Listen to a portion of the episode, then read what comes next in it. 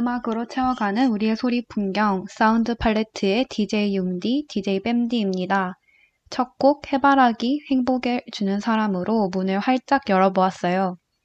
사운드 팔레트는 매주 하나의 대중음악을 정해 집중 탐구하고 명곡들을 함께 듣는 방송입니다.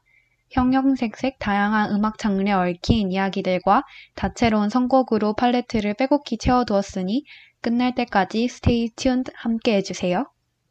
네, 본격적으로 방송 시작하기 전에 방송 청취 방법 먼저 안내해 드릴게요. 저희 방송은 PC로 청취해 주신 분들께서는 yirb.yonsei.ac.kr에서 지금 바로 듣기 클릭해 주시고요. 스마트폰은 앱스토어, 플레이스토어에서 열배 앱 다운로드 하신 후 이용하실 수 있습니다. 이번 학기부터는 스푼과 유튜브에서도 YIRB를 검색하신 후 청취하실 수 있습니다. 네, 팟캐스트에 YIRB를 검색하시면 저희 방송을 비롯해 다양한 열배 방송을 다시 들으실 수 있으니까요. 많은 관심 부탁드릴게요. 저작권 문제로 네. 다시 듣기에서 제공하지 못하는 음악의 경우 사운드 클라우드에 선곡표를 올려놓겠습니다. 더불어 이번 학기 저희 사운드 팔레트는 코로나 바이러스의 위험성을 인지하여 비대면 방식으로 방송을 진행하고 있습니다. 안전하고 즐거운 방송을 위해 늘 노력하는 열비 되겠습니다. 아, 코로나가 점점 심해지고 있어요. 그쵸? 오늘 580명 넘었잖아요. 그쵸? 네, 진짜 아, 좀 줄어드는가 싶었더니 언제부터 그니까요. 갑자기 확 늘었던 것 같아요. 이번에가 좀 걱정이 되는 이유가 그 지난번들 유행 같은 경우는 꼭 어, 사건이 집단 감염이 하나 사건이 있어가지고 그걸로 계기가 돼서 그거 주변만 이렇게 역학조사 제대로 하고 이렇게 하면 좀 잡히는 그런 유행이었는데 이번에는 그냥 뭐냐 대. 대전국적으로 여행, 뭐 유행을 하는 거여가지고 좀 걱정이 되네요. 맞아요. 어쨌든, 네. 나가기가 두려운 것 같아요. 어, 그니까요. 저희 이제, 저희도 나름 이제 대면으로 하려고 했는데, 그 전에는 맞아요. 그때 다 물거품이 되고 또 이렇게 비대면으로 만나 뵙게 됐네요. 좀 아쉽지만. 네, 맞아요.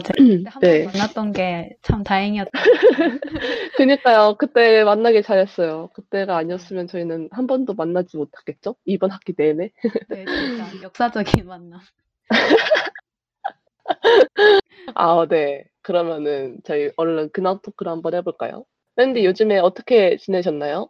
어, 제가 사실 어, 엄청 평화로운 날들을 보내고 있는데요. 어, 네. 지금 어제도 한 번도 안 나오고 오늘은 너무 답답해서 집 앞에 커피를 한 잔 사러 나갔다 왔어요. 어, 네.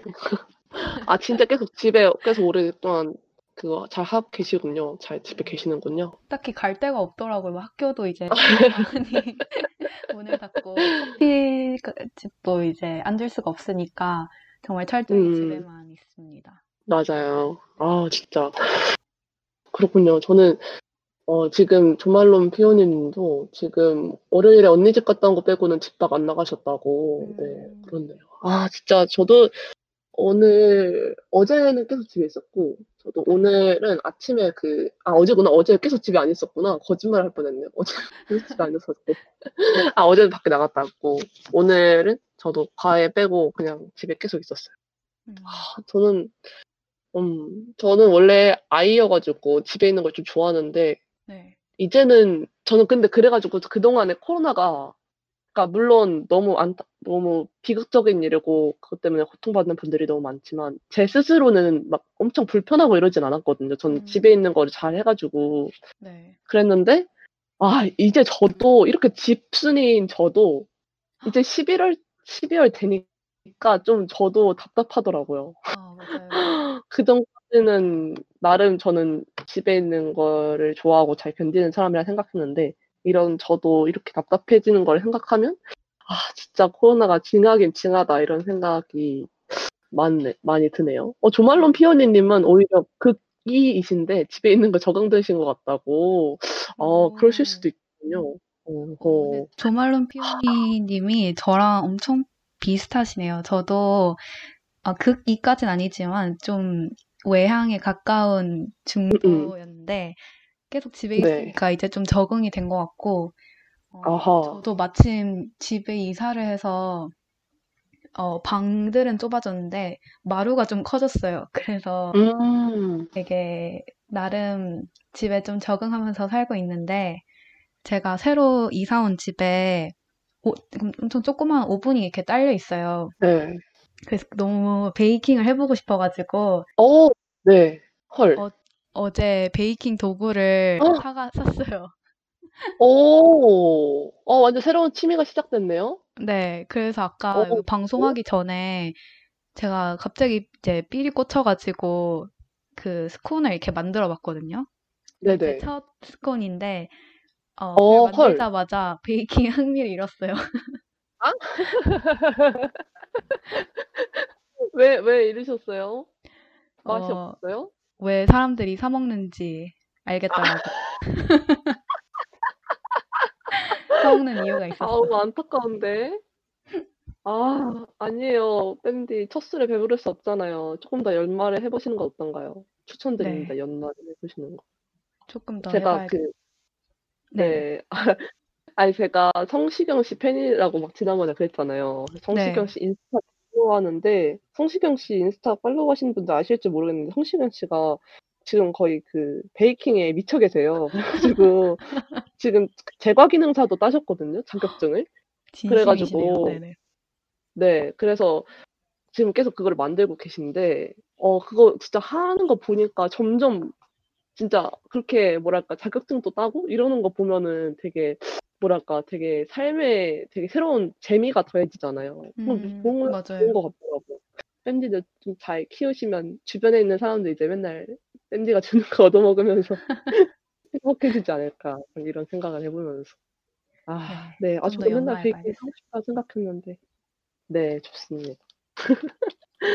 저는 어 제가 이번에 또 항상 이렇게 재미없는 근황을 나누는 사람으로서 오늘 근황을 나눌 게 생겨 가지고 아주 기쁜데 제가 갑자기 진짜 갑자기 베이스 기타를 샀어요. 어. 며칠 고민하셨나요? 진짜 진짜 갑자기 그 진짜 그 지난번에 밴디한테 말해 가지고 밴디는 알고 네. 있는데 갑자기 '베이스를 사야겠다.'라는 생각이 들어서 생각을 그 한 날 '베이스를 사야지.'라고 생각을 하고 그 그 다음 날 동안 서칭을 하고 뭐를 어떤 걸 살지 어떤 네. 모델을 살지 서칭을 하고 그 다음 날에 바로 사 버렸어요. 그래서 뭐 진짜 추진력이 진짜 지출을 갑자기 하루 이틀 만에 벼락같이 해 버렸습니다. 아. 그래서 아 그래서 저는 근데 아직 근데 제가 사실 베이스 칠 줄을 모르거든요. 네. 저도 몰라요. 그래 가지고 그냥 뭐 뚱기둥 그냥 뭐 튕길 수는 있는데 제대로 배운 적이 한 번도 없어 가지고 거 네. 거의 모르는데 그냥 갑자기 제가 옛날부터 베이스를 치고 싶다고 생각은 했는데 근데 베이스 기타가 좀 비싸서 원래 다른 뭐 일렉 기타나 아. 어쿠스틱 기타보다 베이스가 한 100,000원 정도는 더 비싸거든요. 그냥 네. 뭐 예를 들어서 어쿠스틱 기타는 뭐 100,000 원, 200,000원 선이면 진짜 보급형으로 살 수 있다. 이러면 베이스 기타는 한 300,000 원은 돼야지 그냥 진짜 쓰레기가 아닌 베이스를 살 수 있고 이런 거예요. 그래 가지고 저는 이렇게 이렇게 비쌀 줄 몰랐는데 어쨌든 비싸져 가지고 비싸서 엄청난 지출을 한 번에 해 버리고 근데 그래서 베이스를 사서 배우려고 했는데 아직 배우질 못했어요. 그래서 지금 아직 그냥 제 방에 너무 급한 상태에 비교해서 아무것도 안 쓰고 그냥 모셔져 있는데 네. 어쨌든 보기만 해도 저는 배가 부르네요. 너무 좋습니다. 아. 방금 네. 조말론 피오니께서 어, 융디 보고 연대 채송화 가자 이렇게 보내주셨는데 최성화가 누구죠? 저잘 모르겠는데. 아, 그, 어, 갑자기 기억이 안 나네. 그, 슬기로운 의사생활? 거기에 나오는 여자 아, 주인공 의사인데, 아, 그분이 베이스를 아, 치셨던 것 같아요. 맞죠? 아, 그렇구나. 아, 그분이 노래도, 노래만 저는 하신 줄 알았는데, 베이스 치시는군요. 네, 그, 어, 그 드라마 안에서 베이스 역할로 나왔던 것 같아요. 그 밴드 내에서. 아, 나 이분 그새 이름 까먹었네. 참새 닮으신 분이잖아요. 아, 까먹었네? 그 뮤지컬 배우 출신이신 분 아, 맞아요, 말씀하시는 맞아요, 맞아요. 아, 어, 네, 성함은 까먹었지만, 네. 하시는군요. 하신데요? 역시 뮤지션들. 저도 얼른 잘 배워가지고 멋있게 치고 싶은데 모르겠네요. 네. 아, 맞아요, 아, 지금. 네, 아, 이- 아, 맞아요, 맞아요. 참새가 아니고 뱀새 닮은 거라고. 아, 맞아요. 맞아요. 뱁새였구나. 아기 뱁새 맞습니다. 아, 그 네. 그새 생각이 안 났네. 그때 유행 잠깐 지났다고. 그 저는 그저 유행에 흐르는 유행에 시류에 편승하는 사람이었을 뿐이었죠. 어쨌든 네. 그렇습니다. 아, 네. 이렇게 저희 한, 둘 다 한 주간 무언가 도전을 하는 한 주였네요. 네. 네. 그러면 오늘 후딱 그럼 본론으로 들어가서 오늘 팔레트의 채울 색깔에 관해서 얘기를 해볼까요? 네, 오늘 팔레트의 채울 색깔은 바로 포크인데요. 이거를 선택하게 된 이유가 있을까요? 어, 네, 그렇죠. 제가 처음에 이제 제안을 드렸는데, 저희가 사실은 지난주 방송에서 그, 저희가 이제 여섯 번째 방송이잖아요? 근데 원래는 좋아하는 음악을 주제로 하려고 했어요. 근데 이게 사실 장르가 아니라 저희가 맘대로 하는 거잖아요. 근데 그래서 좋아하는 음악, 하- 맞아요. 원래는 그 캐롤을 우리가 하고 싶었는데, 캐롤이 오늘 하기는 너무 멀어서 그 다음 주가 그나마 가까우니까, 네. 그래서 그 다음 주에 캐롤을 하자 하고 원래는 마지막 방송에 좋아하는 음악을 하려고 했는데 그러면 그 마지막 방송에 하려고 했던 좋아하는 음악을 이번 주 그에 땡겨서 합시다라고 했는데 그 지난주에 청취자 중에 김모 자 씨가 저희가 네. 그 주제를 좋아하는 음악 한다고 하니까 방송 났, 났다고 그렇게 채팅을 날리셨는데 그게 제 마음에 빚으로 남았나 봐요. 그래가지고 계속 그게 생각나는 거예요. 그 금요일 이후로 아, 네. 계속 아, 나름 방송 열심히 하는데 내가 그 완결성에 흠집을 내고 그냥 우리 2주 방송으로 물론 저희가 뭐 엄청 대단한 방송은 아닐 수는 있겠지만 아 이렇게 내가 흠집을 낸 건가 하는 생각이 막 계속 들고 너무 괴로워서 그래서 방 느낌에 나는 이 좋아하는 음악은 저희가 이 중간에 애매하게 하는 것보다 그냥 아예 마지막에 아예 하는 게 좋겠다라는 생각이 들어서 에라이 하고 막방을 중간 이유로 제가 미루자고 제안을 드려버렸어요. 그래서 아, 어, 네, 저희가 이제 남은 음악 장르 중에서 뭘 할까 제가 보다가 그뭐 R&B 얘기도 했고 막 여러 가지 제안을 드렸는데 뺨디가 포크를 픽을 해주셨어요. 네, 맞아요. 융디가 저한테 여러 선택지를 주셨는데, 어, 포크 장르에 대해서 이름은 많이 들어봤는데, 누구한테 설명을 하면 이걸 이렇게 어떻게 말로 잘 표현을 못할 것 같더라고요. 그래서 오늘 음. 한번 같이 알아보고자 이 주제를 선택했습니다. 아, 네, 좋습니다. 그러면은 네. 오늘 이렇게 포크의 세계로 함께 슝 떠나보면 좋을 것 같은데 저희 1부 먼저 시작해 볼까요? 1부는 댐디가 준비해 주셨죠? 네, 맞습니다. 1부의 첫 코너는 이제 밑그림 시간인데요.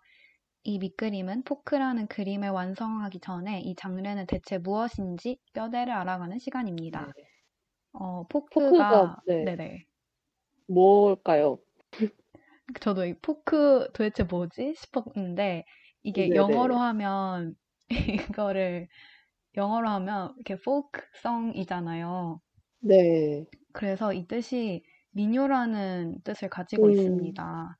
그렇죠. 네, 지금 조말론 피오님께서 정말 네. 참을 수, 제가 웃음을 참을 수 없는 아하. 아, 밴디 네. 이런 거 좋아하시는군요. 네, 조말론 좀- 피아노님이 포크와 나이프, 포크와 스푼 이렇게 올려주셨는데 왠지 이런 거 좋아하시는군요. 딱 지금 네 네. 들켜버렸습니다. 이런 제가 보면 참을 수가 없어요. 아하. 아하. 네. 네. 그 홍보 그 사연 모집 안내할 때도 제가 포크 이모티콘을 찍어 가지고 농담 삼아 보내드렸는데 그 포크는 R이 들어가는 포크고 저희가 네. 하려는 포크는 L이 들어가는 포크입니다. F-O-L-K입니다. 네, 네. 맞습니다. 그럼 다시 이제 돌아와서 네. 어, 이 민요 이제 각 나라 지역의 민요에서 이 포크 음악이 시작되었지만 어, 특히 영국과 미국의 전통 민요를 개량한 음악이 큰 인기를 얻어 전 세계로 퍼져나가게 되었습니다. 그래서 오늘 이야기해 볼 포크는 전통 민요와는 구분되는 새로운 장르로서의 contemporary 포크 음악이라고 생각하시면 될 것 같아요. 네, 그렇죠. 그래서 그때 그 이제 전통 민요라고 하면은 사실 우리도 우리나라에 가락이 있고 뭐 각 나라에 네. 가락이 있긴 한데 이 포크라는 말이 굳어진 것 자체가 이제 미국에서 이게 흥이 부흥이 확 되면서 그 미국의 약간 전통적인 그런 뭐 약간 막 밴조나 약간 바이올린 가지고 막 왠지 컨트리 음악처럼 좀 아, 춤추면서 할 맞아요. 그런 그런 어 음악이 포크 음악이라고 이제 이름이 붙여진 것 같아요. 네. 어, 융디가 잘 얘기해 주신 것처럼 그런 어, 영국과 미국의 전통 음악이 이제 점점 현대로 오면서 새로운 장르가 되었는데요. 어, 포크의 좀 음악적인 특징을 살펴보자면 기타나 하모니카 혹은 간단한 구조와 편곡 그리고 싱어송라이터가 바로 이 포크의 음악적 틀을 이루고 있다고 할 수 있습니다. 어, 네. 포크 속은 전반적으로 미니멀한 편곡을 유지하는데요. 어, 그도 그런 것이 우리가 포크를 떠올렸을 때 보통 통기타 한 대랑 또 목소리가 전부인 음악이 가장 먼저 떠오르는 것. 같아요. 네. 그래서 보통 또 그리고 보통 보컬이 기타리스트를 겸하고 있기도 하고요. 음, 그렇죠. 네. 약간 자기가 음악 만들어서 통기타 치면서 노래도 자기가 혼자 하면서 또 막 하는 그런 이미지가 떠오르는 것 같아요. 맞아요, 맞아요. 뭔가 그런 식으로 되게 간단하고 뭔가 어, 좀 담담한 음악들이 떠오르는데, 물론 음, 이런 포크 장르에는 하모니카도 많이 쓰이고, 또 각 나라의 전통 악기를 쓰는 경우도 있지만, 그럼에도 대부분 조용하고 소박한 연주를 이어나가고 있- 어, 네. 연주만큼이나 보컬도 고음이나 기교를 사용하기보다는 그 음색과 가사 전달력에 주로 중점을 두고 있어요. 맞아요. 네, 그래서 포크가 통기타에다 하모니카를 부는 그런 단순한 구조라는 거는 그만큼 노랫말이 중요하다는 것을 의미하기도 하겠지요. 그래서 지금까지 얘기한 포크의 특징은 이제 정말 기본적인 틀인데요. 네. 이후에도 이제 다양한 변형이 생기면서 뭐 전통 음악을 가미한 현대 포크 음악도 탄생하고 포크 록과 같이 전자 음악이 가미되기도 합니다. 음, 맞아요. 그래서 이 포크 음악이라고 해서 반드시 또 막 기타만 쳐야 되는 거는 아니고 이 말씀해주신 포크 록 같은 음악도 저도 되게 좋아하거든요. 그래서 어, 저는 제가 듣는 포크 록들은 대부분, 아니, 제가 듣는 록들은 대부분 이런 포크 록적인 음악이 많은 것 같아요. 제가 그래서 그 오늘 마지막 곡으로도 골라왔거든요. 포크 록을. 오, 네. 마지막까지 한번. 전 사실 포크록을 어, 오늘 이렇게, 이렇게 조사하다가 처음 알게 되었거든요. 네네. 이 왠지 이 단어 자체는 처음 들어봤지만 들으면 굉장히 익숙할 것 같아요. 그쵸. 그러면 맞아요. 네. 어, 이런 이제 다음으로 넘어가자면 어, 간혹 포크랑 이런 컨트리 음악을 헷갈리기도 하는데요.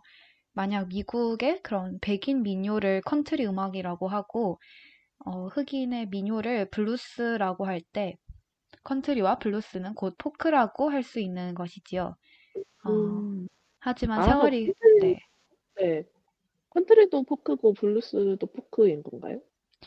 어, 아마 장르적으로는 이게 구분이 될 것 같은데 음, 이 네. 저희가 앞서 말씀드린 것처럼 말했던 것처럼 포크가 민요를 뜻했었잖아요. 그래서 네네. 폭넓은 의미에서는 음, 컨트리 음악과 블루스 음악도 민요의 한 종류로 볼 수 있을 것 같아요. 음, 네. 어, 하지만 이제 세월이 흐르면서 모던 포크 단계에 들어오고 또 컨트리나 블루스와는 다른 별도의 장르로 자리를 잡았는데요. 어, 민족의 의식을 직설적인 노랫말로 표출하면서 컨트리 또는 블루스와 경계선을 긋기 시작한 것입니다. 아 네. 이 네. 노랫말이 좀 구분이 되는 요소이기도 하 하네요 그럼. 네, 맞아요. 노랫말과 네, 노랫말로 주로 구분을 짓는 것 같아요. 악기에도 구분을 짓기도 하고. 음 네. 네. 그래서 이런 어, 가사에 대해서는 아마 채색 시간에 융디가 이 포크에 담긴 철학적이고 또 시적인 혹은 때로는 사회 참여적인 가사들에 대해서 더 자세하게 얘기해 주실 것 같아요. 네. 아 준비를 해 왔습니다. 네, 기대하고 있겠습니다. 그러면 이제 노래를 한 곡 듣고 오실 텐데요. 어, 포크의 클래식이라고 불리는 피트 시거의 Where Have All the Flowers Gone을 소개, 소개해 드리려고 합니다. 어, 포크에서 제가 읽어 드렸, 아, 오포크, 오프닝에서 제가 읽어드렸던 가사를 혹시 기억하시나요? 그니까요. 저도 이거 딱 보고 '그건가 보다.' 생각했어요. 네, 맞습니다. 그게 바로 온, 지금 틀어드릴 노래의 가사인데요. 어, 자세히 살펴보면 꽃은 어디로 갔나? 아가씨가 땄고 아가씨는 청년한테로 갔고 청년은 전쟁터로 끌려가 무덤에 묻혔고 거기서 꽃은 핀다는 지극 오. 윤회적인 내용이지만 동시에 반전의 메시지를 담고 있기도 합니다. 어, 피트 시거는 어, 현대 미국의 민중음악 및 사회운동음악 역사에 있어 한 획을 그은 인물인데요. 노동운동, 공민권운동에서 어, 베트남 반전운동이나 환경운동을 거쳐서 월가 점령시위까지 현대 미국의 어. 민중 저항사 이 전부를 아우르고 있을 어. 정도로 역사적인 인물이라고 할 수 있습니다. 가사 노래 가수이기도 한데 진짜 사회운동가라고 보는 게 맞는 것 같은 분이네요. 네, 맞아요. 그래서 이 피트 시거를 찾아보면서 음악가이면서도 사회운동가 이렇게 동시에 이 인물을 소개를 하더라고요. 음 네. 네, 음악을 들으시면 알겠지만 이 피트 시거의 담담한 목소리와 단조로운 기타 연주에 가사가 도- 아, 연주에 더불어서 가사가 돋보이니 어, 가사에 유념하시면서 들어도 좋을 것 같아요. 네, 그러면 네. 피트 시거의 Where Have All the Flowers Gone을 듣고 융디의 채색 시간으로 돌아오겠습니다. Where have all the flowers gone?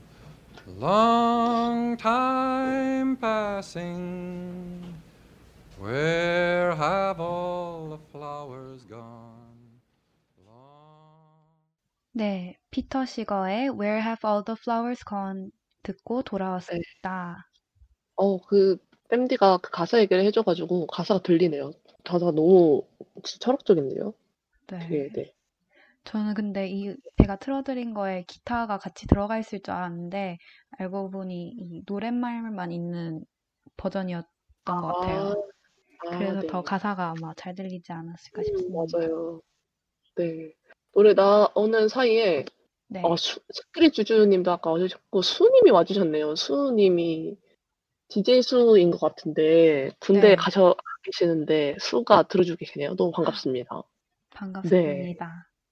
그러면 다음 코너로 한번 넘어가 볼게요. 다음 네. 코너는 어 저와 함께 이제 이 포크에 대한 더 풍성한 이야기들을 알아보는 회색 시간입니다. 그래서 어 오늘 제가 포크인데 무슨 말을 할지 여러분이 알고 계실까요? 네. 방금 앞에서 약간 스포가 되긴 했는데 조알 조말론 피오니 님이 언급을 약간 해 주셨어요. 그래서 바로 밥 딜런, 밥 딜런입니다. 그래서 포크 하면은 밥 딜런은 정말 빼놓을 수가 없는데 이 밥 딜런이 누구냐 하면 미국의 전설로 남아 버린 포크 가수인데요. 이 그래미 상부터 시작해서 로큰롤 명예의 전당, 오스카상, 퓰리처상까지 정말 셀 수도 와. 없이 많은 상을 받은 가수이고 그리고 지난 2016년에는 작가도 아닌데 가수인데 노벨 문학상을 수상을 해서 큰 화제가 됐었죠.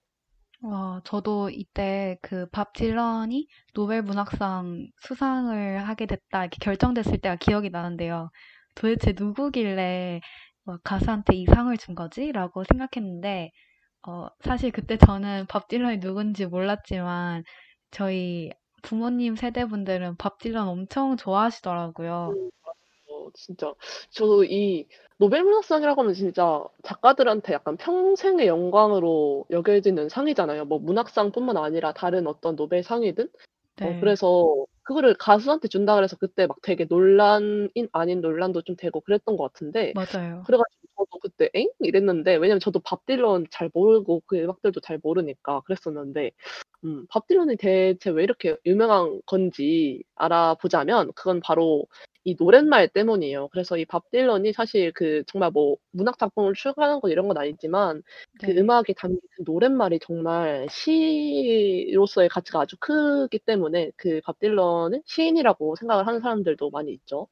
그래서 이 밥 딜런의 노랫말이 정말 팝에 준 영향을 진짜 대단하다고 하는데 그 어 시작이었던 어 노래가 이1962 년에 발표한 포크송 Blown in the Mind 아니 in the Wind가 이 민주 운동의 거의 상징적인 노래가 되면서 이 포크계의 이밥 딜런이 상징처럼 이렇게 떠오르게 됩니다. 음. 음. 그래서 이 곡의 가사가 그 밴드가 앞에 말 틀어 주신 그 노래 가사처럼 전쟁 반대나 인권, 평등 요런 거를 주제로 한 가사인데 그 가사에 어이뭐 노래 제목에서도 알 수 있듯이 그 "모든 문제들의 답은 바람에 실려서 이렇게 간다."라는 이런 시적인 음. 표현이 나오는데 이런 식으로 밥 딜런은 이제 포크 음악에 자신만의 메시지를 담는 동시에 그거를 아주 문학적인 표현들과 함께 결합을 해서 팝에 크게 영향을 준 가수라고 할 수가 있어요. 음. 그래서 네. 그 전에는 뭐 팝들의 막 엄청 막 의미가 심오하고 이러다기보다는 뭐사 사랑 노래 아니면 노래 음악 소리나 춤추는 데에 그게 맞춰진 노래였다면 이때부터 정말 가사들의 의미가 많이 담기고 메시지가 있고 이런 대중음악들이 정말 폭절 폭발 적으로 성장을 하기를 시작했습니다. 네. 음 네. 그래서 아까 융디도 얘기해 주셨지만 어 밥 딜런의 음악과 같은 이런 포크송을 두고 듣는 시라고 말하기도 음. 하더라고요. 오 네. 네. 그만큼 진짜 시적인 가사에 담긴 의미가 좀 돋보이는 음악인 것 맞아요. 같아요. 저도 이게 그런 뭐랄까 이 노벨상 수상 전에는 네. 그러니까 저도 밥 딜런 세대가 아니다 보니까 몰랐는데 이 노벨상 수상으로 인해서 이런 게 더 유명해진 그런 분인 것 같아요. 젊은 세대들한테도 유명해진. 네 음 맞아요. 그래서 제가 비틀즈 비틀즈를 진짜 좋아하는데 비틀즈도 밥 딜런의 영향을 크게 받은 아티스트 중에 하나인데 어 네. 어 네. 비틀즈랑 밥 딜런이랑 동시대에 활동을 한 가수거든요. 어 근데 이 네네. 비 틀 비틀즈 팬분들은 아시겠지만 이 비틀즈의 음악이 한 번 크게 바뀌는 시점이 있어요. 그래서 비틀즈도 원래 맨 처음부터 막 뭐 엄청 비틀즈 음악이 전기 후기 뭐 이렇게 나뉜다 치면은 한창 비틀즈 처 처음 데뷔 때부터 약간 유명했었어 가지고 네. 그 성공가도 달리고 있었는데 이 1960 년대 중반에 밥 딜런이 비틀즈 음악을 듣고 비틀즈가 마음에 들어서 만나고 싶다고 해 가지고 이렇게 두 비틀즈랑 어 밥 딜즈 밥 딜런이랑 만나게 되는데 네. 이때 되게 둘이 서로의 음악관에 영향을 많이 받아서 이제 밥 딜런은 비틀즈가 되게 밝고 막 락앤롤 이런 걸 많이 했어 가지고 자기 어 음악에 막 일렉 기타도 쓰고 이렇게 되게 락적인 색채가 들어가게 되고 비틀즈는 음. 이밥 딜런의 영향을 받아서 가사에 원래 사랑 노래 가사가 대부분이었는데 이렇게 되게 철학적이고 사회 네. 비판적인 요소들이 어 들어가기가 시작합니다. 네. 그래서 그 밥 딜런 만나기 전에 히트한 비틀즈 노래들은 대부분 어쨌든 제가 말씀드렸듯이 사랑 노래였고 되게 바 마냥 밝은 그런 노래가 대부분이었는데 이제 이 밥 딜런 만나고 나서 발표한 첫 앨범이 Rubber Soul이라는 앨범인데 네. 그 앨범부터는 분위기가 완전 확 달라져요. 네. 어. 어 되게 신기하네요. 그 두 음악가가 왠지 동시대일 거라고는 생각을 잘 못했는데 이렇게 그쵸. 주고 있었다는 음. 너무 신기해요. 그리고 그 서로 만나서 이게 진짜 서로 이렇게 크로스 돼 가지고 영향을 주는 게 음악으로 진짜 드러나는 그 그게 되게 신기하더라고요. 네. 음. 진짜. 음. 저는 이 그 비틀즈가 이렇게 그 바뀐 시점부터 정말 비틀즈스러운 음악이 시작됐다고 생각을 하는데 이 음. 비틀즈가 이렇게 크게 성공하고 그렇게 될 수 있었던 이유는 그러니까 당시에 그냥 물론 당시에도 성공을 많이 한 밴드나 이런 밴드가 많았을 텐데 네.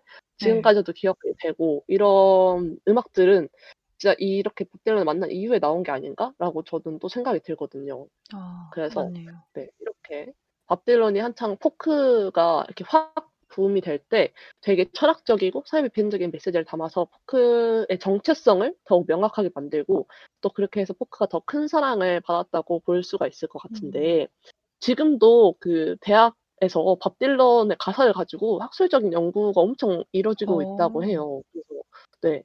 뭐 지금이야 대중음악에 엄청 막 심오하고 이런 가사들이 많지만 오히려 이것들도 밥 딜런의 영향이라고 볼 수가 있을 것 같습니다.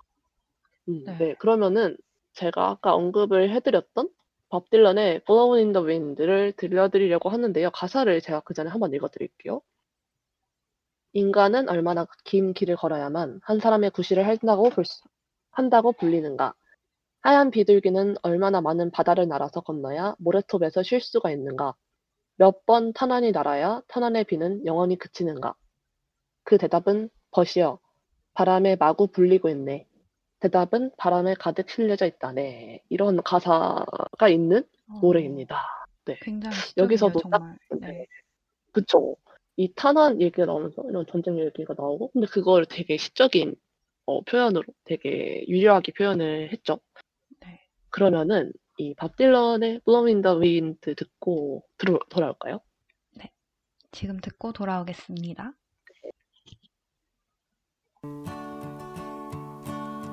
How many roads must a man walk down before you call him a man? How many seas must the white 네, 밥 딜런의 Blown in the Wind를 듣고 돌아왔습니다. 네, 지금은 이제 2부 시간까지 마무리를 했고요. 어, 이제는 3부 듣는 명화 어, 시간입니다. 이번 네. 시간에는 말로만 들었던 이 포크의 명곡들을 직접 만나보는 시간인데요. 이번 네. 코너에서는 이제 엄청 객관적인 시선, 시선으로 포크의 한 획을 그었다는 음악들을 만나보려고 합니다. 먼저 융디가 소개해 주실 명화를 먼저 만나볼까요? 네, 제가 오늘 소개해드릴 영화는 어, 김광석 씨의 음악입니다. 그래서 국내에서 포크를 떠올리면 아무래도 김광석 씨를 빼놓고 말하기가 힘들죠. 네, 김광석 씨는 포크 싱어송라이터시면서 어, 1980년대 활동을 하신 어, 아, 활동을 했던 그 민중가요 노래패 노래를 찾는 사람들이라는 어, 그룹이 있었어요. 그 사계를 불러서 유명한 그 그룹이 있는데 거기 출신 민중 가수셨어요. 그랬는데 이제 역시나 포크 평화 인권을 외치는 음악이죠. 그래서 어, 이 김광석 씨가 여기서 활동을 하시다가 1989년 솔로 1집을 발표를 하면서 솔로 활동을 시작을 하셨는데 당시 노래 가사에 되게 사랑 노래가 아까 말했듯이 밥 딜런 전에 그랬듯 노래가 대부분이었던 대중음악계에 네. 거리에서 변해가네 등등 사회상이나 자신의 고찰에 대한 노랫말이 담긴 음악들을 발표한 것들이 주목을 이제 받았습니다. 그래서 가장 유명한 노래는 아무래도 서른쯤에가 아닐까 싶은데요. 이것도 되게 어, 사랑 노래가 아니죠. 어, 서른쯤에가 어떤 가사였죠? 약간 사- 아, 이거 고찰하는 약간 노래였죠? 맞아 이 서른쯤에 정말 이 자신의 그뒤 돌아온 삶을 약간 뒤돌아보면서 그런 노래인데 네. 이 서른쯤에도 근데 지금 생각하면 서른쯤에 되게 어린 것 같지 않아요? 네, 진짜. 옛날에는 서른쯤이라고 하면은 진짜 아 진짜 뭔가 삶의 한 분수령을 넘어가는 기분 약간 이런 걸 생각했는데 지금 생각하면은 29살이 이제 서른이 되는 거잖아요. 맞아요. 그래가지고 하, 음 되게 이분은 이 서른에 이런 생각을 했구나 약간 이런 생각도 들고 어쨌든 그렇습니다. 아 시크릿 주주님도 김광석 너무 좋아하시나 봐요. 잊어야 한다는 마음으로 정말 좋아하신다고 아, 맞아요. 해주셨는데 네 너무 좋죠. 그래서 어 이랬는데 이 김광석 씨가 이렇게 되게 공연도 엄청 많이 하시는 걸로 유명을 했는데 네. 거의 막 1000회를 공연을 하는 기록을 또 세우셨다고 해요. 그렇게 많이 하셨... 그래가지고 네 진짜 얼마나 많이 공연을 하셨는지 알 수가 있죠. 매일매일 해도 3 년이 걸리는 거잖아요. 어, 근데 진짜네요? 매일매일 공연을 할수 있으니까 물론 매일매일 안 하셨겠지만 어쨌든 이렇게 공연을 정말 많이 하셨는데 이렇게 그 대학로에서 소극장 중심으로 공연을 이렇게 하셨는데 이제 진짜 인기가 정말 많았다고 합니다. 그래서 아, 이 김광석 씨의 그 근데 다들 아시겠지만 1996년에 이 김광석 씨가 어 그 전날 아내와 함께 술을 마시고 잠들었는데 그 마포구의 그한 빌딩에서 거실 계단에서 이 직접 그 전기줄로 목을 매서 숨진 채 발견이 되는데 어, 그래서 이때 이후로 막 엄청난 되게 설이 많았어요. 막 이거가 네. 노래가 아니고 이분이 뭐 자살이 아니고 막 음모가 있고 타살이다 막 이런 것까지 엄청 얘기가 많았는데 네. 결국에는 어쨌든 수사 과정에서는 자살로 결론이 났고 그래서 이렇게 어 되게 어리신 나이에 이렇게 상을 마감을 하신 이후로 32세였다고 해요, 그때가. 그래서 그때 이후로 사람들이 되게 애도의 물결도 많이 잃었고 그래서 이때 이분이 그 미발표했던 곡들을 다른 그 네. 동료 가수분들이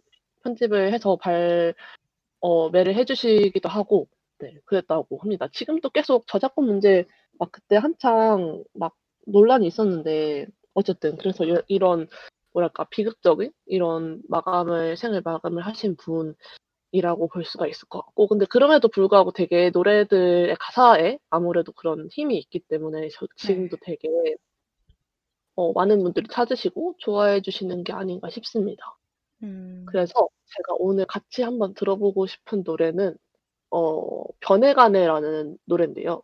네. 그이 변해가네가 저는 이 노래를 처음에 그 리쌍 의 앨범에 이 변해가네가 리메이크 돼서 들어있어요. 아, 네네.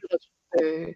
그래서 그걸로 저는 처음 알았는데 이게 김광석 씨 노래더라고요. 그래서 아 그걸 안 뒤로 되게 아 진짜 어, 다양한 음악을 하셨구나 이렇게 생각을 했던 것 같습니다. 어, 존 말론 네. 피아니님도 그 영화 시- 클래식 보면 김광석 노래를 같이 잘 느낄 수 있다고 해주셨고, 네 너무 아픈 사랑은 사랑이 아니었음을 이 노래도 정말 좋은 노래죠.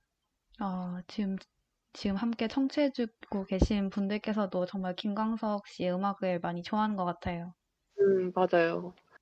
그래서 제 저는 이렇게 김광석 씨의 변해간을 준비를 해봤습니다. 그러면은 밴디가 오늘 들고 오신 명화는 어떤 작품인가요? 네, 제가 오늘 들고 온 명화는 어, 바로 영화 중에 하나를 들고 왔습니다. 어, 어, 네 영화요. 네, 조금 다른 걸 네. 들고 와봤어요. 이번에 네. 들고 온 명화는 어, 2013년 칸 영화제에서 그랑프리를 수상하기도 했던 코엔 감독의 인사이드 르윈이라는 작품입니다. 음, 네. 어, 이 영화의 주인공인 르윈 데이비스는 뉴욕에서 활동하는 포크송 가수인데요.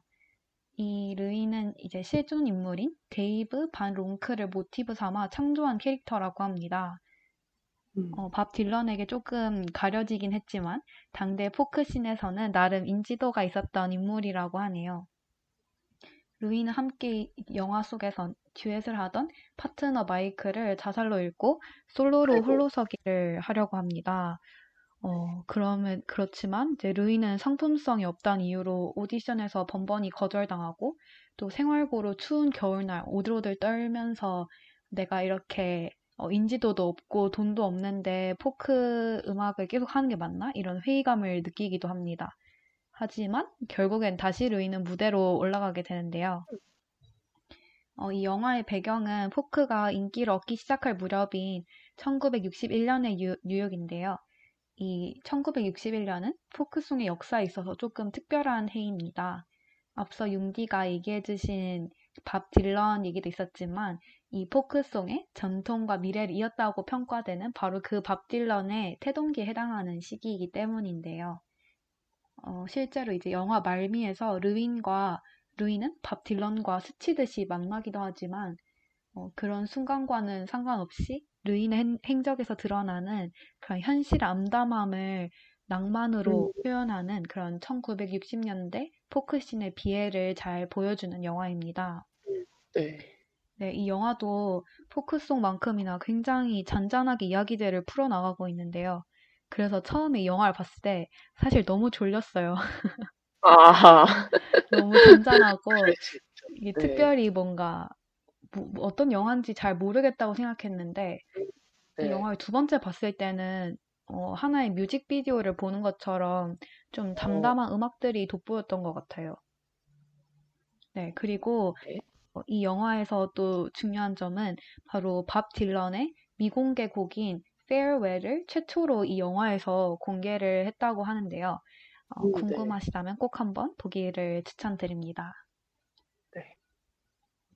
네, 그러면 어, 제가 이렇게 소개해드린 인사이드 르윈의 수록곡 중에서도 영화의 가장 마지막에 이제 르윈이 다시 무대로 올라가서 불렀던 노래 네. Fare Thee Well을 듣고 오겠습니다. 어, 네.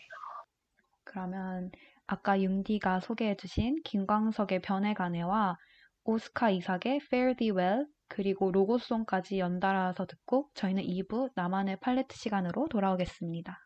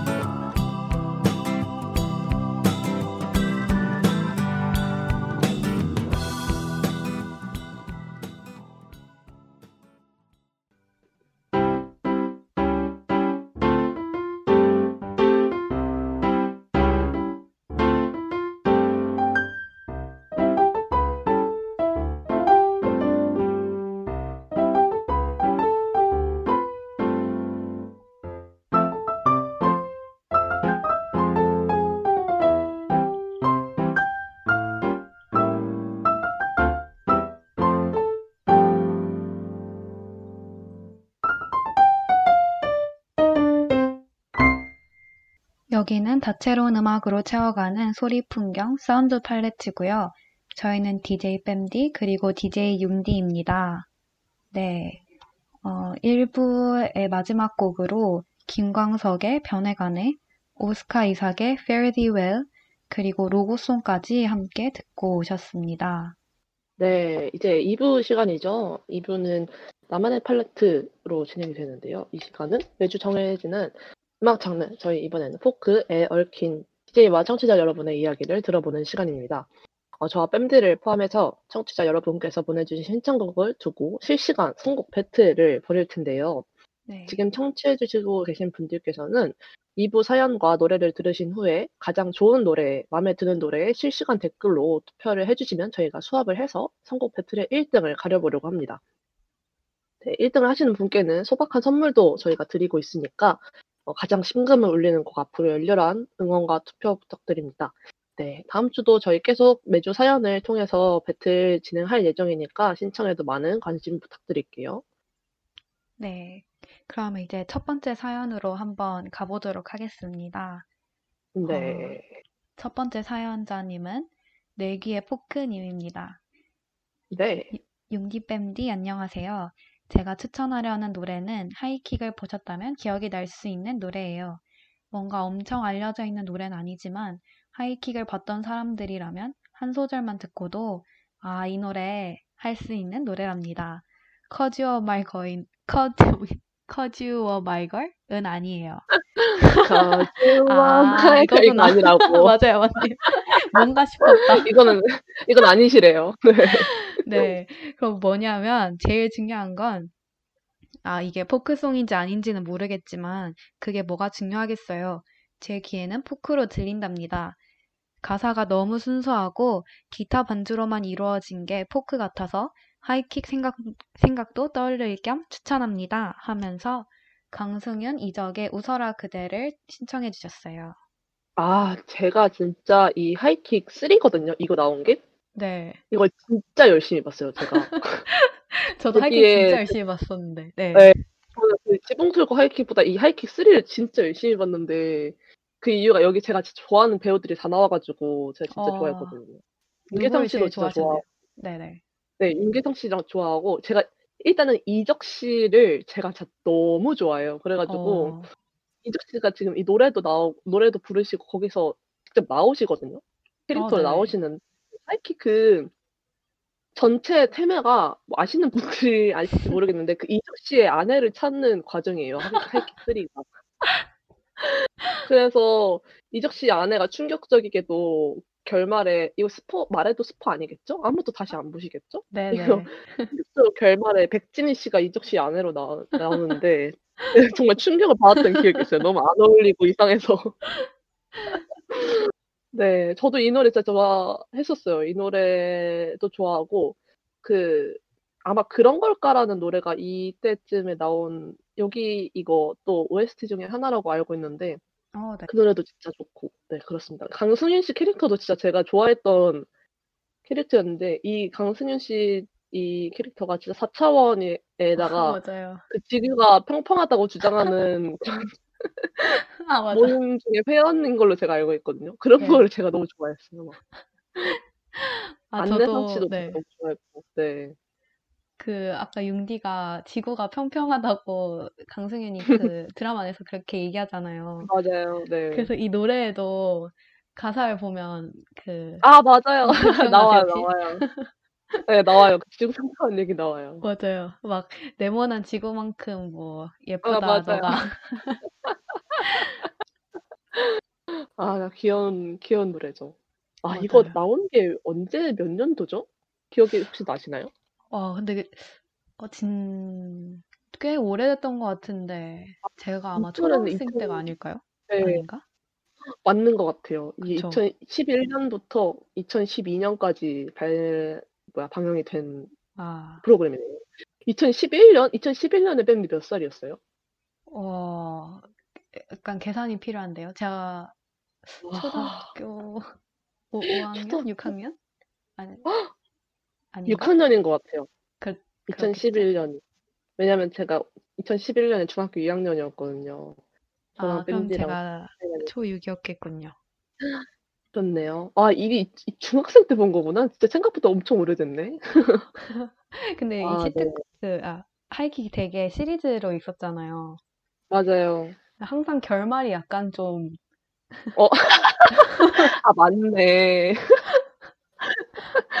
항상 결말이 좀 어이가 없게 끝나는 면이 있네요. 네, 그때, 에피소드는 너무 재밌는데. 맞아. 그두 번째였나? 막 그 너무 충격적이었는데 끝에 결말이 아, 맞아요. 기억나세요? 그냥, 저- 기억, 당연히 기억하죠. 그게 진짜 어이가 없는 결말에, 정말 유명한 결말 중에 하나잖아요. 그, 맞아요. 짤, 그, 거침없이 하이킥 그거 결말 말씀하시는 거죠. 이, 두 아, 네, 번째. 맞아요, 아, 맞아요. 쪽 하이킥, 지붕 쪽 하이킥. 아, 네네네.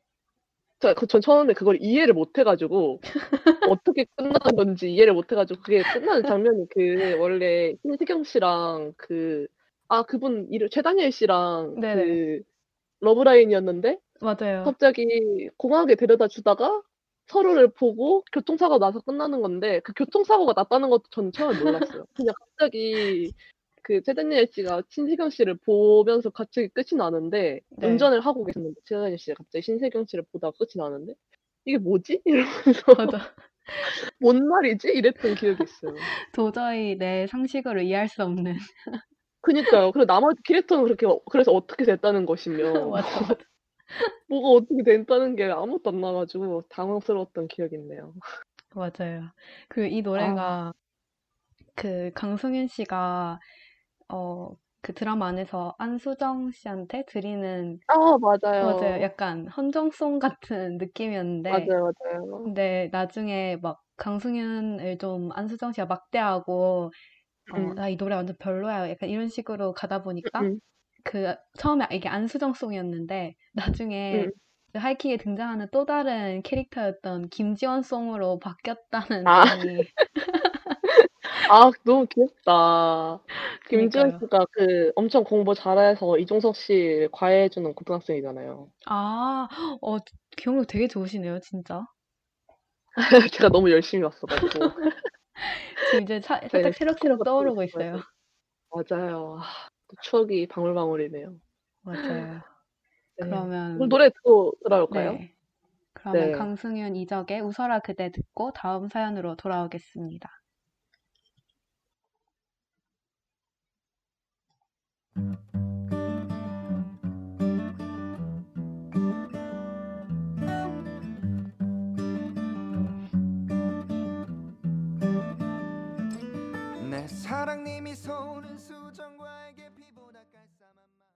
네. 이적과 강승윤의 웃어라 그대 듣고 돌아왔습니다.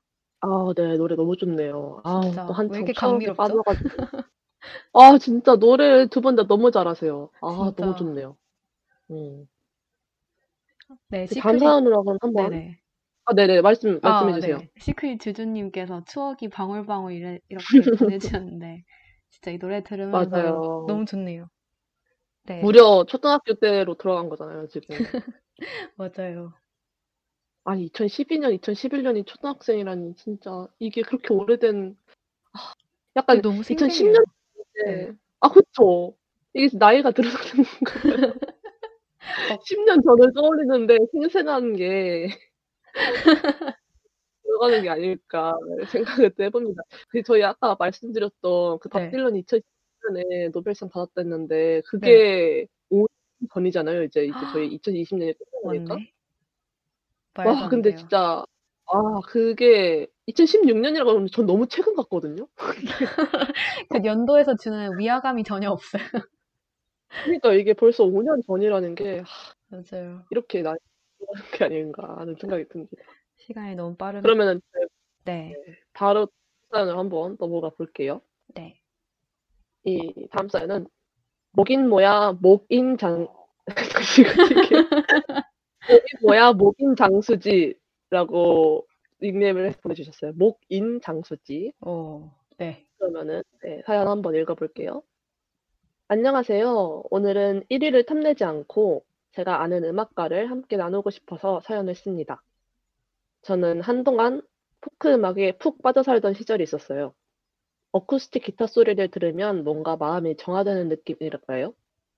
그러다가 김목인이라는 음악가를 알게 됐어요.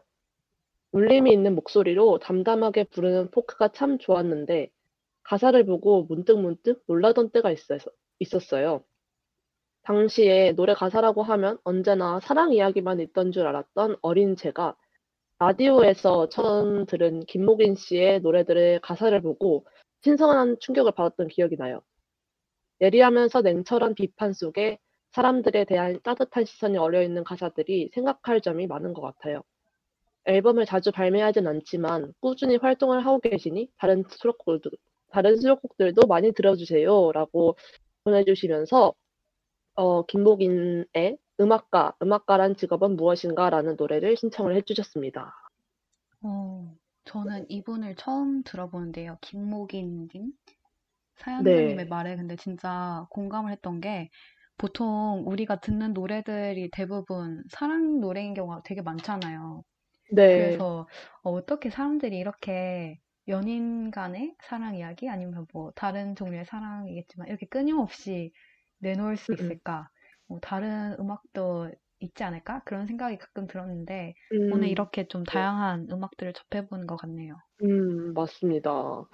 저도, 저는 이런 생각을 진짜 제가 어렸을 때, 초등, 막 유치원 때, 저는 그 어, 노래들이, 그 가수분들이 노래를 부르잖아요. 네. 그럼 그게 다 진짠 줄 알았어요. 그래서, 아니, 그러니까, 진짜 real, 그 사람들이 겪은 이야기인 줄 알았어가지고, 아, 맞아요. 그래가지고, 어떻게 가수들은 저렇게 연애를 많이 하고, 다음 컴백할 때 또 연애를 했다가 헤어지고 이러지? 이 생각을 제가 어렸을 때 진짜 했던 기억이 있거든요. 그래서 어떻게 이렇게 가사들이 다 사랑 노래일까? 이런 생각을 진짜 많이 했는데, 지금 생각하는 거는 그냥 그거죠. 그냥 이게, 어, 상업성이 있는 게 사랑 노래가 또 음, 많은 사람들한테 공감을 일으키기에 가장 안전한 주제잖아요. 네. 그래서 그러는 것 같아요. 그래서 이렇게 뭐 음악, 막 사랑 이야기 외에 노래를 한다는 건 사실 이제 어느 정도 상업성을 좀 포기하고 음, 가는 게 아닌가 하는 생각이 들고 아마 그렇겠죠. 거기에 어쨌든 그 가수 한 명만 연관돼 있는 게 아니잖아요. 그 노래를 부른다고 하면 그 네. 노래를 실제로 부르는 보컬리스트랑 작곡가, 편곡가, 작사가 아니면은 그 뭐야 그 프로그래밍 뭐 사운드 엔지니어부터 시작해가지고 뭐 마케팅하는 사람, 앨범 디자인하는 사람 너무 많은 사람들이 연관이 돼 있으니까 아무래도 음, 가수의 활동이 단순히 그 사람이 혼자 음악을 만들어서 부르는 게 그것만 생각할 수 없는 이유가 또 그런 데 있지 않나 생각을 해봐요. 그걸로 이제 상업이 그 사람들한테 그게 일이고 그게 네. 이렇게 크게 성공이 돼야 되니까 아, 그래서 그런 게 음, 아닐까 생각을 한번 해봅니다. 맞아요. 뭔가 아까 윤자 얘기해 주신 것처럼 그 사랑 관련된 주제를 했을 때 아무래도 많은 사람들이 좀 공감, 많은 사람들한테 공감을 얻기가 쉬우니까 그 음, 주제를 맞아요. 많이 쓰는 것 같아요. 치. 그래서 우리나라도 이게 항상 상상 발라드가 애절한 게 그때 막 뭐지 한창 그 그거 뭐죠 사재기 음원 사재기 논란 있을 아, 때 네네. 그, 그 사재기를 했던 그런 업체에서 항상 그 1위를 하려면 뭔가 애절한 발라드 사랑 노래여야 된다 막 약간 이렇게 아. 해가지고 그때 막 사재기 논란이 있던 노래들이 다 막 발라드 노래고 막 이랬잖아요. 약간 약간 그런 공식 같네요. 네. 그런 느낌이 좀 있는 것 같아요. 음, 그러면은 네, 노래 한곡 듣고 올까요? 네. 그러면 김목인의 음악가, 음악가란 직업은 무엇인가를 듣고 다음 사연으로 돌아오겠습니다.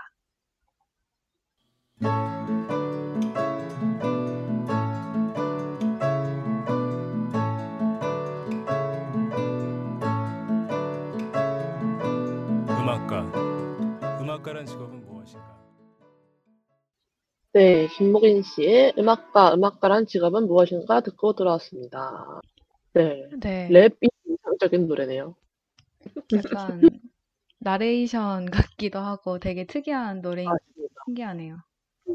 되게 계속 읊조리는 그 음악가에 대한 생각을 읊조리는 그런 음. 노래네요. 네. 네, 정말 그럼 다음 혼자 사연 빼고는. 네네. 네, 만나볼까요? 네, 다음 사연은 참치야채 비빔밥님의 사연입니다. 사실 전 포크라는 장르를 잘 모릅니다. 친구가 사연 꼭 써달라 부탁해서 네이버에 좀 찾아보니 제일 먼저 눈에 띈 사- 이름이 김광석이었습니다. 아직도 잘은 모르겠다만 포크란 통기타와 감성, 낭만, 뭐 그런 게 아닐까 싶습니다. 저도 여자친구를 위해 룸메한테 쉬운 기타 노래를 배워서 멀리 있는 여자친구와 영상통화하면서 기타 치고 노래를 불러준 적이 있습니다. 너무 아픈 사랑은 아니었음에 비처럼 음악처럼 너에게 난 나에게 넌 룸메가 쉽다 해서 연습하고 불러준 노래들이 나름 포크송들이었던 것 같습니다.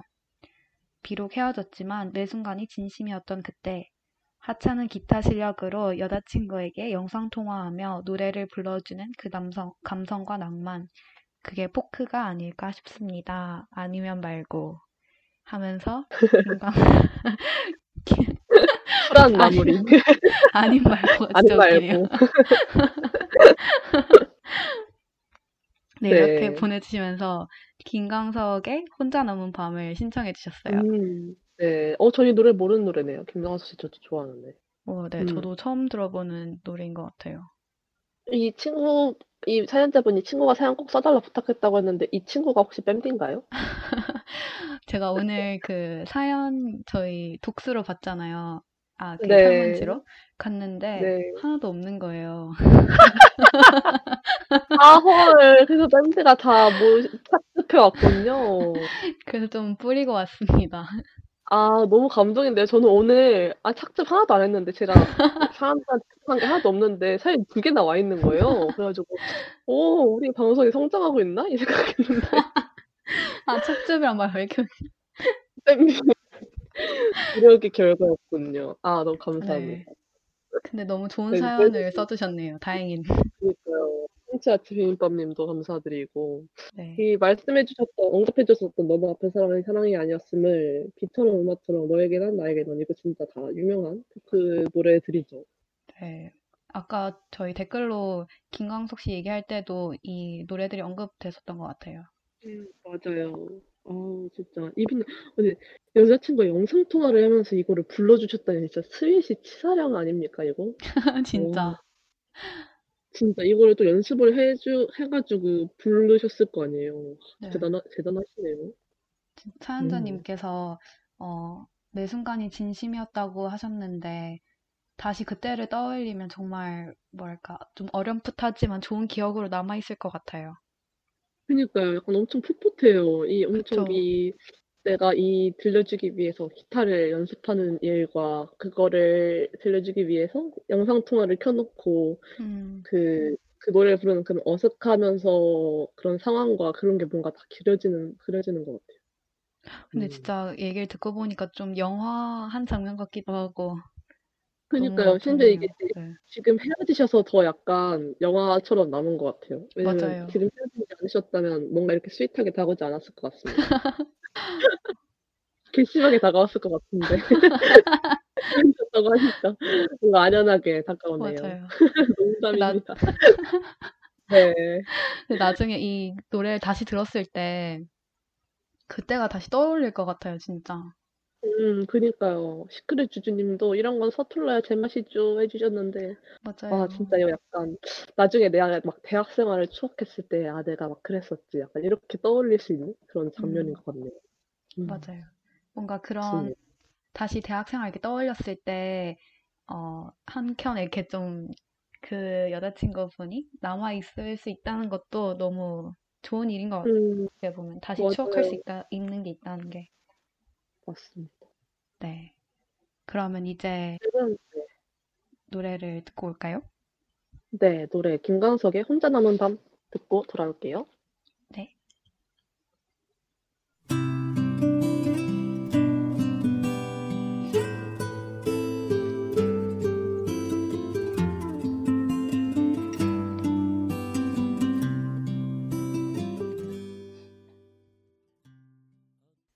김광석의 혼자 남은 밤 듣고 돌아왔습니다. 아, 노래 너무 좋은데요? 진짜요. 어, 너무 좋은 것 같아요. 시크릿 너무 좋아요. 표를. 네, 보내주셔서 버렸어요. 어, 너무 좋네요, 노래. 진짜. 전 처음 듣는데, 네, 너무 네. 좋네요. 저도 음, 좋은 지금 다들 노래. 여기에 마음이 빼앗긴 것 음, 같아요. 맞습니다. 오늘 약간 1위가 예상되는 후보곡이네요. 네. 참치야채 비빔밥님 좋은 노래 보내주셔서 감사합니다. 그럼 이제 다음 그러면은, 사연으로 만나볼까요? 네, 저희 마지막 사연인데요. 제가 한번 읽어볼게요. 포크앤 라이프 님이 보내주신 사연입니다.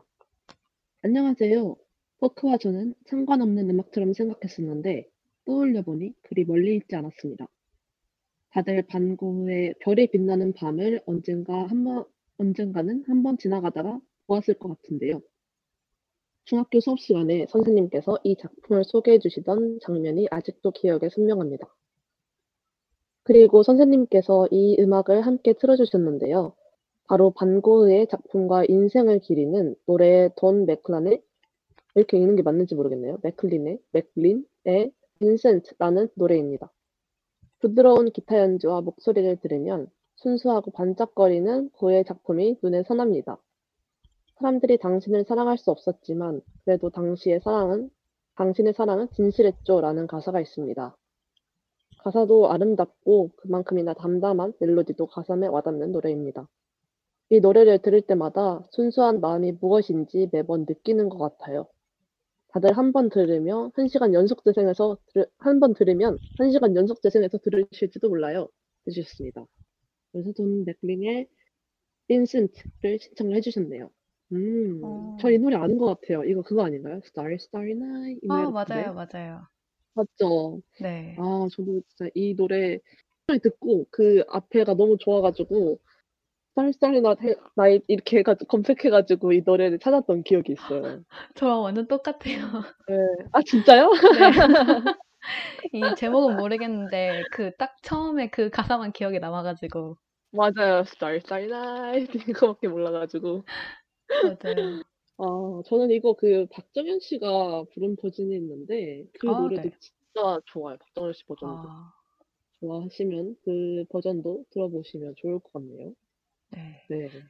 근데 이 노래 음. 들으면 정말 약간 순수하다는 게 어떤 건지 좀 느껴지는 것 같아요. 뭔가 가사도 되게 음, 되게 순수한 느낌이 나는 것 음. 같아요. 맞습니다. 그 영화 아세요? 그 밴드 배, 그 고흐의 화풍으로 네. 아, 네, 고흐가 알아요. 네네 러빙 그 빈센트인가? 아 맞아요. 맞죠? 그 영화 보셨어요? 혹시? 네네. 아 진짜요? 네. 저는 그거 그거 얘기만 듣고 진짜 보고 싶다만 생각하고 못 봤거든요. 아, 네. 음 진짜 네. 아 뭔가 이 고, 네. 어, 되게 좀 신기했, 그것도 신기했던 영화 같아요. 그 음. 영화 자체가 고흐의 화풍 느낌이 들어가지고. 음 맞아요. 근데 이거 진짜 그림을 진짜 많이 그려가지고 10년 동안 이거 애니메이션으로 만든 와, 그런 네. 그거래요. 진짜 아, 다 직접 그림 그린 거예요? 그쵸. 진짜 다 헐. 그림이어가지고 그렇다고 와, 하네요. 네. 그렇게는 저 생각을 그냥 못 보고 했는데 싶다. 네, 만 대단하네요. 생각하고 보지는 못했습니다. 어쨌든. 와, 음. 네. 요 그러면 노래는 진짜 이 네, 그림이랑 같이 보는 게 가장 좋은 것 같습니다. 여러분들 이 노래 들으시면서 그림도 한번 찾아보시고 하시면 좋을 것 같고 그리고 네. 시크릿 주주님이 또 신청곡을 하나 보내주셨어요. 그 악동 뮤지션 악뮤 노래인 것 같은데 오랜날 오랜 밤 조금만 틀어주세요 해주셨는데 이 노래까지 두 개 들어 이어서 듣고 돌아올까요? 네. 그러면 돈 네. 맥클린의 빈센트랑 어, 악뮤의 오랜 날 오랜 밤까지 연달아 듣고 돌아오겠습니다. 네, 연달아 듣고 그 사이에 여러분은 꼭 투표를 안 해주신 분은 투표를 해주세요. 지금까지 노래가 어떤 게 제일 좋았는지 저희가 제목도 함께 보내드릴게요. 네. 네, 그럼 노래 듣고 돌아올게요. Starry, starry night. Paint your palette blue and gray. Look out on a summer's day with eyes that know the soul.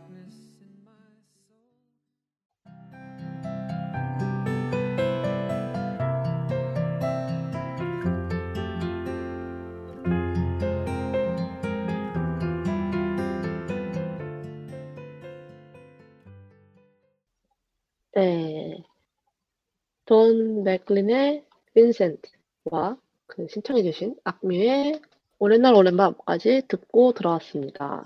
네, 노래 나가는 동안 채팅창에서 많이 얘기를 해주셨는데, 아, 그, 지금 그, 오랜 날 오랜 밤 나올 때 다들 악뮤 얘기를 많이 해주셨어요. 그래서 주말론 피오니님이 그 백화점에서 그 둘이 라이브 하는데 마이크 하나 나가가지고 네. 마이크 하나 나눠 쓰는데 그 아, 맞 입김 차, 입김 차단을 위해서 그 손날로 이렇게 서로를 가리면서 노래를 했던 그 동영상이 되게 유명해졌잖아요. 그걸 맞아요. 보셨나 봐. 너무 귀엽, 너무 귀여워요, 그쵸? 네. 진짜 철저하게도 오빠와 동생을 지키는 모습이었어요. 아, 둘이 진짜 너무 귀엽습니다. 제가 너무 맞아요. 좋아하고 사랑하는 듀오입니다. 아, 네. 네. 조- 그러면 저희 이제- 조말론, 네네. 네네네, 말씀해 주세요. 아, 네. 조말론 피오니께서 찬혁이의 작사, 작곡 실력 대 수영의 음색. 그 밸런스 게임. 아, 하나만 가질 수 무엇이다. 있다면? 아, 저는 저는, 네네. 수연이, 수연이요. 수연이의 음색. 와, 뺨디는요? 아, 이거 너무 고민이네요. 근데 저도 왠지 수연이의 음색일 것 같아요. 음, 이유는? 도저히 따라갈 수 없다. 노래 부르면 음. 재밌을 것 같아요. 수연 씨였으면. 음, 하, 맞죠, 맞죠. 아니, 저는 최근에 그런 생각을 많이 했는데, 네. 이 작사, 작곡, 이 사람들 하는 사람에 비해서 이 노래 보컬리스트가 돈도 많이 벌고 인기도 진짜 많잖아요. 네. 그 이유가 좀 뭔가 대체될 수 없는 그런 아, 그 딱 표가 나잖아요. 그 보컬리스트는 자기 목소리 자체가 완전 유일한 악기니까 이 악기 연주할 수 있는 사람은 나밖에 없고 맞아요. 그런 사람 엄청 독보적이 되는데 작사, 작, 작사 작곡은 물론 그 사람만의 스타일이 있고 이런데 그게 드러나지가 않으니까 음, 다른 사람으로 바뀌어도 사실 모르잖아요, 잘. 그래서 맞아요. 보컬리스트가 진짜 좋다라는 생각 요즘 많이 해요. 맞아요. 딱 그 노래 들은 그 사람이 부른 걸 바로 알 수 있으니까 응, 그게 맞아요. 되게 좀, 음. 네. 근데 그 청취자분들은 찬혁 씨의 이 작사 작곡 실력이 더 투표를 많이 해줬어요. 그리고 지주님도 그렇고 주말로 피어님도 그렇고. 네. 어, 아 오히려 저작권료로 따지면 찬혁이 엄청나지 않을까 하셨는데 그쵸 저작권료로 따지면 그렇긴 한데 저작권료로 진짜 떼돈을 벌려면 벚꽃 연금 정도는 돼야지 않을까요? 네, 그 행사 한 번 할 때마다 진짜 가수들 돈 엄청 많이 받잖아요. 아, 진짜요? 네. 네, 대학교 행사 그거 한 30분 하는 거에 제가 알기로 몇 천만 원씩 받는 걸로 알고 아. 있는데 와. 그 네. 그러니까 작사 작곡도 지금 네네. 네. 엄청 반반을 이제 지금 사람마다 티가 나는데 그거를 딱 듣고 내가 이 어떤 사람이 작곡해서 다른 가수가 부른 걸 듣고 아 이거 2000 능력이 썼네라고 알아볼 수가 없잖아요. 그러니까 알아볼 수 있을 수도 있지만 뭔가 표가 제대로 안 나서 그래서 좀 네. 그게 아쉬운 그런 것 같아요. 어떤 사람 토론에 어떤 네. 분을 딱 듣고 그 아 이거 이찬혁이네 이렇게 알아볼 수가 없으니까 그런 게 좀 아쉽달까. 맞아요. 그게 알아채기가 음. 힘드니까. 음, 물론 그 모아놓고 보면 다 스타일이 있는데 그런 게 좀 아쉽지 않나 생각을 해봅니다. 어쨌든 그래서 이렇게 지금 노래를 들어봤고 네. 노래 나가는 동안 투표를 다 해주셨어요. 저희도 이제 투표를 하면 되는데 뺨디는 어떤 노래를 뽑고 싶나요? 어, 저 아직 마음의 선택을 못했어요. 아 진짜요? 음, 뭐랑 뭐랑? 고르세요? 아, 저는, 어, 저는 첫 번째 노래 그 웃어라 그대랑 아, 좋죠. 너무 좋았죠. 그 노래랑 혼자 남은 밤 이 둘 중에 지금 음. 고민을 하고 있습니다. 아, 저 진짜 오늘 노래가 유난히 다 좋았던 것 같아요. 맞아요. 저는 저는 아무래도 혼자 남은 밤 하고 음. 싶습니다. 다른 분들은 어떤 네. 투표를 하셨나요? 시크릿 주주님은 아까 그 혼자 남은 밤 해주셨고 주말론 피오니님께서는 빈센트를 해주셨어요. 어, 그리고 방금 동둥님께서 김광석 아. 혼자 나온 밤에 또 한 표를 던지셨네요. 오, 그렇네요. 오, 그러면 거의 혼자 나온 밤이 밤 쪽으로 기울어지는 것 같은데, 그럼 저도, 하지만 밴디는 어떤 걸 선택하시려나요? 그렇다면 저도 여기에 한 표를 다수결을 따라가는 사람이라. 알겠습니다. 다수결에 따라가자 다수결에 더 힘을 줄여주는 사람이시군요. 네. 좋습니다. 그러면 오늘의 1등은 김광석의 혼자 나는 밤 차치 야채 비빔밥 님이 신청해 주신 노래로 결정이 됐습니다. 축하드립니다. 와. 와, 맞다. 네. 지금 저희 효과음을 준비했습니다. 네. 와, 네. 그래서 나가고 아하. 있나요? 네, 나가고. 있었습니다. 네, 아유, 축하드립니다. 최고. 이 참치 비빔밥이 계실까요? 여기 참 티천이 안 계시는 것 같아가지고 계시나? 아, 여기 오셨네요. 네, 방금 어, 다 너무 파신 것 같아요. 반갑습니다. 아, 너무 좋아요. 저희가 이 오픈 카톡방 주소를 이거 노래 끝나고 방송 끝나고 보내드릴 테니까 거기로 오시면 저희가 소정의 상품을 드리도록 하겠습니다. 네. 그러면 네, 저희 이제 또 마무리할 시간이 다가왔네요. 이렇게. 네, 오늘 네. 진짜 시간이 빠르게 지나갔네요. 네, 오늘 시간 제일 잘 맞춘 것 같아요. 맞아요. 너무 딱 9시 좋은데요? 50분. 어, 아주 안정적이에요. 네, 저희 다음 주에 이야기해 볼 색깔 어떤 색깔인가요? 네, 저희가 다음 주에 얘기해 볼 색깔은 바로 캐롤인데요. 벌써 크리스마스의 달이 다가왔어요, 여러분. 입니다. 벌써 12월이에요. 네. 네. 올 한 해가 되게 코로나 때문에 다들 많이 힘드셨을 텐데, 어, 다음 주에 또 이제 크리스마스 분위기를 함께 만끽해 보면 좋을 것 같아요.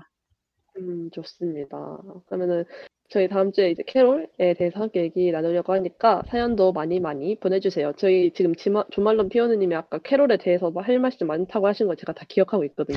그러니까 사연을 보내주세요. 네.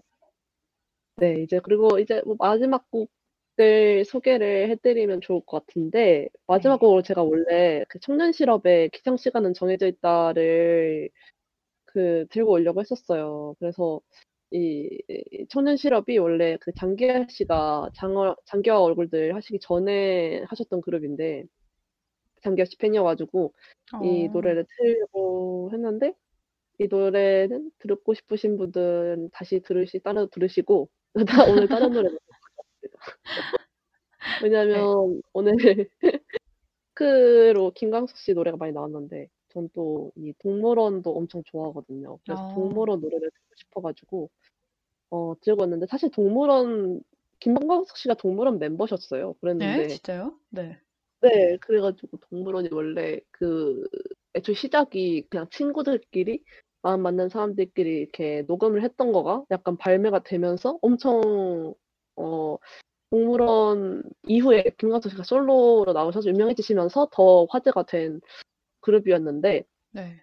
그래서 지금 계속 뭐 그 동물원 이후에 활동을 안 하시는 분들도 많고 어쨌든 그런 그룹이고 그래서 제가 오늘 틀고 싶은 노래는 동물원의 표정이라는 노래인데 어 이 노래는 제가 그 이적 씨 콘서트 가가지고 이적 씨가 부르시는 거를 듣고 반해버린 어.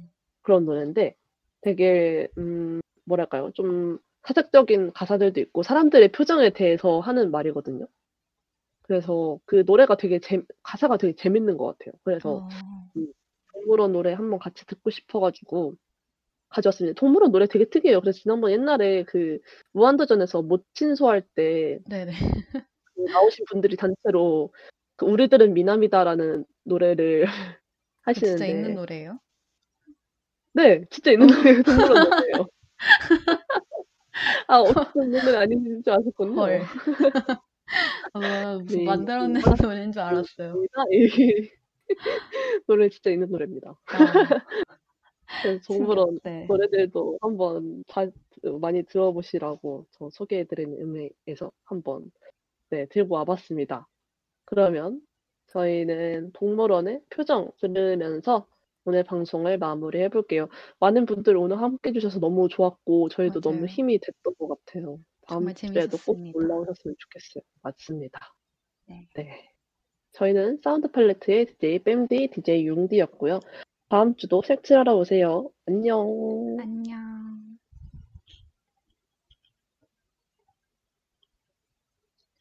Uh...